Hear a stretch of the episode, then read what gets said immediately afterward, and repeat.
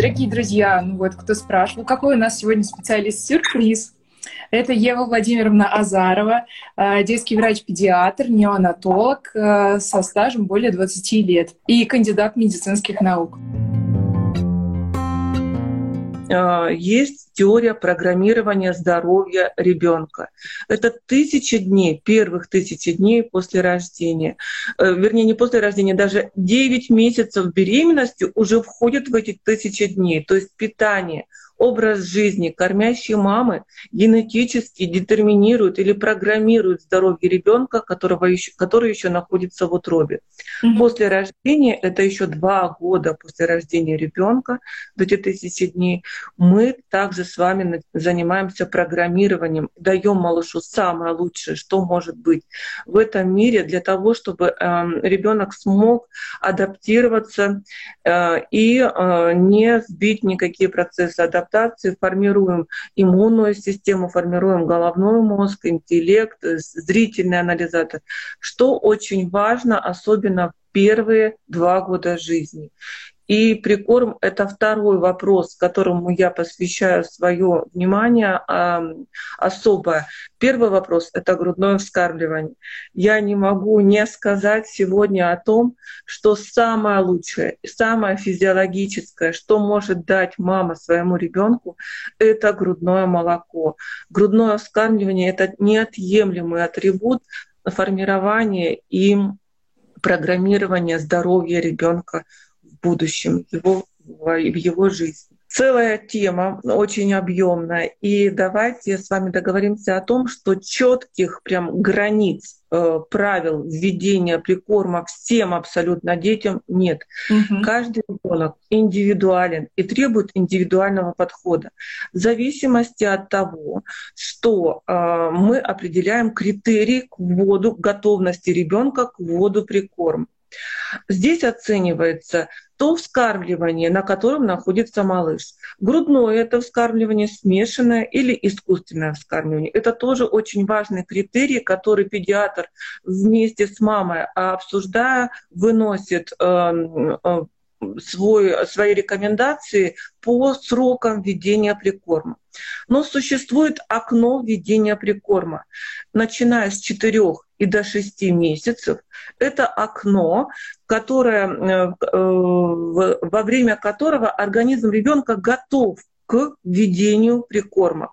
Еще раз давайте с вами обсудим, что прикорм — это не докорм, это две разных вещи. Докорм — это докорм смесью или докорм с цеженным грудным молоком до объема положенного питания ребенку до mm-hmm. полугода. А прикорм – это знакомство с новыми продуктами, подготовка ребенка к э, потреблению, употреблению тех продуктов, которыми мы будем а, кормить ребенка после года при условии и сохранения грудного вскармливания, если оно налажено. Таким образом, ребенок, находящийся на грудном вскармливании, э, прикорм необходимо вводить, начиная с 6 месяцев. Mm-hmm. До 6 месяцев малыш находится на грудном вскармливании. Еще раз напоминаю, что вскармливание грудью производится сейчас по требованию малыша.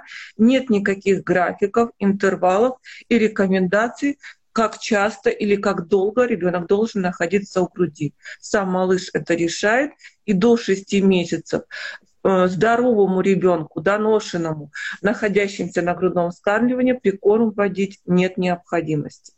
Оцениваем готовность ребенка к введению прикорма. Первое. Это ребенок, э, он должен уже уметь или стараться сидеть. Сидеть при поддержке взрослого. Некоторые дети даже к 6 месяцам сидят самостоятельно, потому что все прикормы вводятся с ложечки, и в сидячем положении. Угу. Если малыш еще не умеет сидеть, то тогда положение полусидячее, полувертикальное, обязательно приподнят головной конец.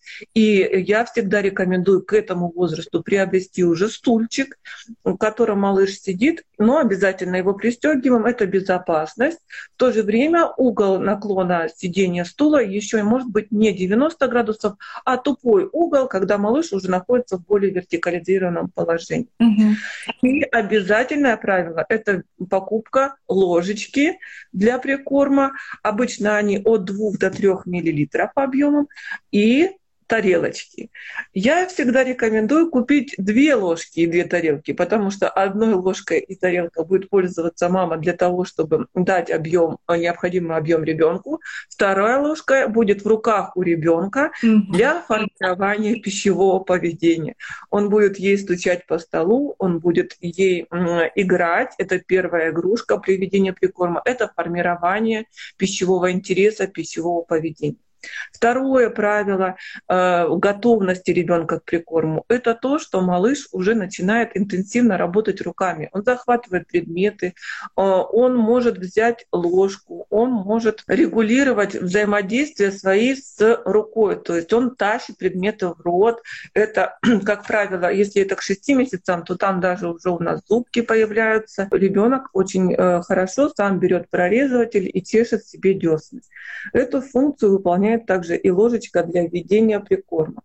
А, то, что малыш проявляет активный пищевой интерес, тянет рука, руки к еде, к новым интересным предметам. И очень важно его формировать, когда мы присаживаем ребенка в стульчик во время приема пищи семьи, мамой. То есть малыш видит, что происходит прием пищи, и это также формирование пищевого интереса, пищевого поведения. Uh-huh. поведения. И э, еще одно, один критерий готовности что малыша нет никаких проблем с грудным вскармливанием, все налажено, стул отлажен, нет никаких аллергических проявлений на коже. Это очень важно при введении прикорма, чтобы кожа была чиста, чтобы у малыша не было анемии. И, кстати, если есть так называемый педиатрический прикорм и э, прикорм э, педагогический, о педагогическом прикорме мы поговорим с вами позже, потому что здесь некоторые нюансы. Сейчас мы с вами говорим о педиатрическом приеме, и иногда бывают предпосылки для более раннего введения прикорма. Что это за условия? Это если ребенок находится на искусственном скармливании. Угу. Если у малыша есть фоновое состояние, анемия, э, склонность к пониженному гемоглобину. Мы этот процесс мы выявляем до 6 месяцев, это обычно в 3 месяца сдачи общего анализа крови для того, чтобы выявить статус по гемоглобину. И если у ребенка анемия, то мы сначала действуем через пищу мамы, а затем мы э, вводим как можно раньше прикорм, и прикорм богатый препаратами железа. Это уже индивидуальные случаи. Но, как правило, у недоношенных детей сроки введения прикорма такие же, как у доношенных. Это очень частый вопрос, частая ошибка, ребенка нужно дождаться, когда он будет постконцептуального возраста доношенного ребенка, и тогда уже вводить прикорм. Нет. Прикорм вводится в окно прикорма с 4 до 6, когда индивидуально у вашего ребенка решит ваш участковый педиатр или тот педиатр, который занимается ведением вашего ребенка, и он э, с вами вместе с мамой и с ребенком решите оптимальные сроки для введения. Окно прикорма для э, деток, которые находятся на искусственном скармливании. Это для всех детей. Получается, что э, детки, которые на грудном вскармливании, их можно, им можно вводить прикорм с 6 месяцев. При отсутствии каких-то фоновых состояний или изменений, когда э, ситуация регламентирует нам введение раньше, раньше введения прикорма. Угу. Дети на искусственном вскармливании, как правило, это наступает примерно 4,5-5 месяцев, когда необходимо вводить уже прикорм. Иногда и на искусственном и введение прикорма также смещается к 6 месяцам, но иногда бывает это раньше, и, как правило, это раньше все таки у искусственных. С какого продукта надо начинать прикорм? Да. Первым продуктом введения прикорма у детей является или каши, или овощные пюре. А что касается выбора продукта, какой продукт будем вводить, или каши, или овощи, также решает ваш участковый врач. На что ориентируемся? Ориентируемся на прибавку массы тела и тот коридор, в котором находится вес и рост вашего ребенка.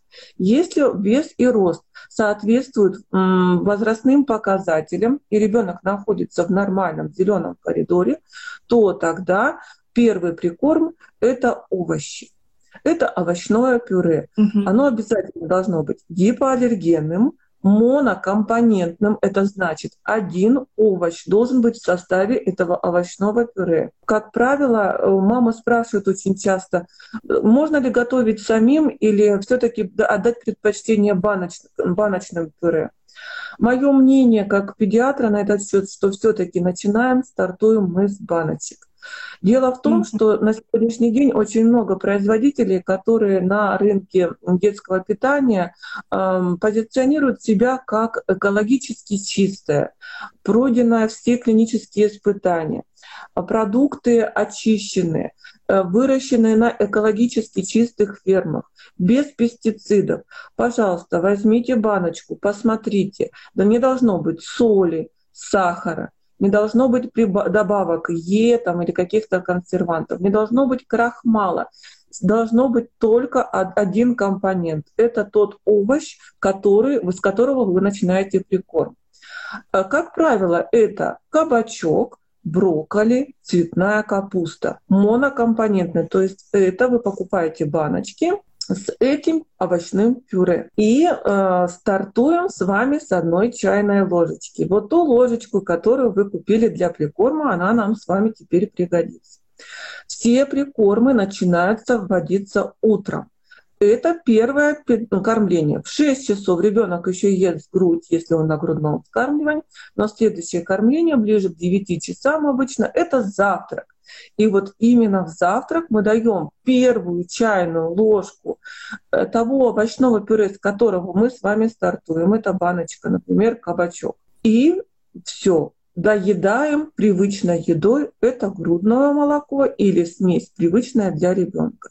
В течение дня наблюдаем за поведением ребенка, смотрим за изменением стула, за характерными какими-то э, изменениями, не характерными для ребенка. Может быть нарушение сна или беспокойство животика. Также иногда встречается, э, может быть, аллергическая сыпь. Я вас не программирую на то, что это обязательно будет. Нет. Скорее всего, этого не будет. Но мы будем должны быть очень внимательны в отношении реакции кожи и самого ребенка на введение новых продуктов.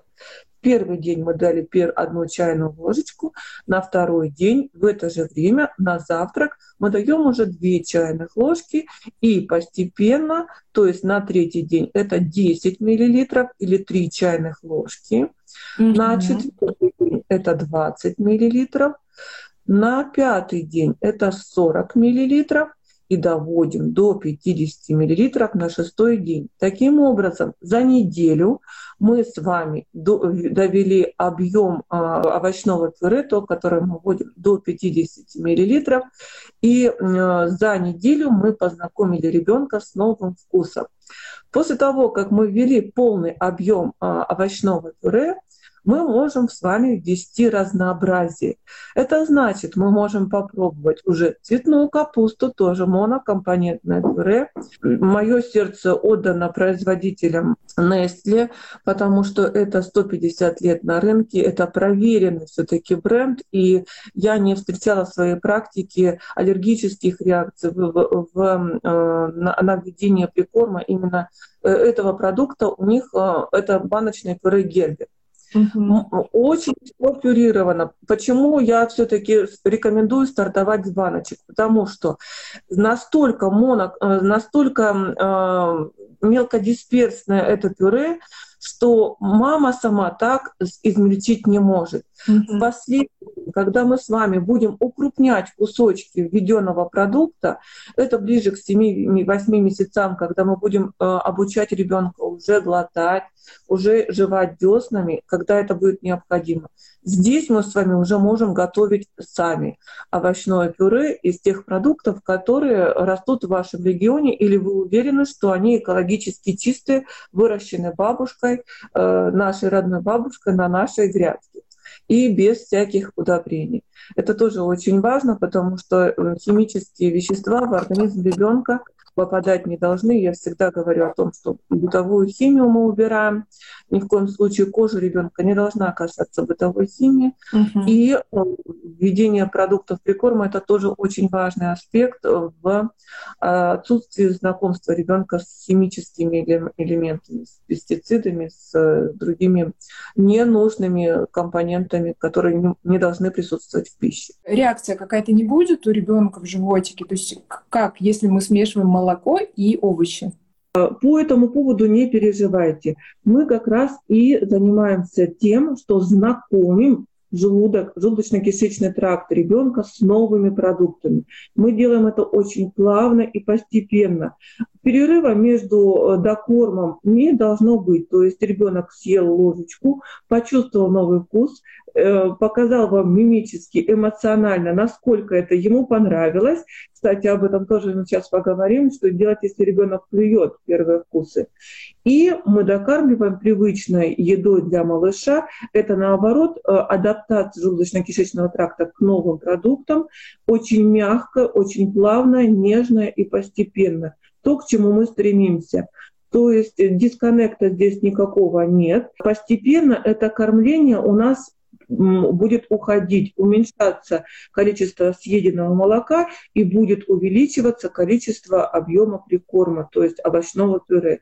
И обычно за месяц это кормление уходит полностью, хотя э, мы приверженцы грудного вскармливания говорим, что ребенок может попросить заесть привычным грудным молоком, попросить у мамы грудь для того, чтобы все-таки эмоционально получить вот это вот сосательное успокоение от мамы, ее близость, ее любовь, убедиться в том, что мама рядом и никуда грудь не делась, не, чтобы не вызвать у ребенка тревогу. Как правило, наоборот, это даже э, очень хорошо помогает по передвигаться пищевому комку по желудочно-кишечному тракту, по кишечнику для того, чтобы не вызывать э, запоров. Кстати, очень внимательно следим за стулом, и если есть склонность к запорам, не ежедневный стул, то овощное пюре вам поможет, и после введения овощного пюре вы заметите, что стул стал более регулярный, но консистенция его немного может измениться в густую сторону,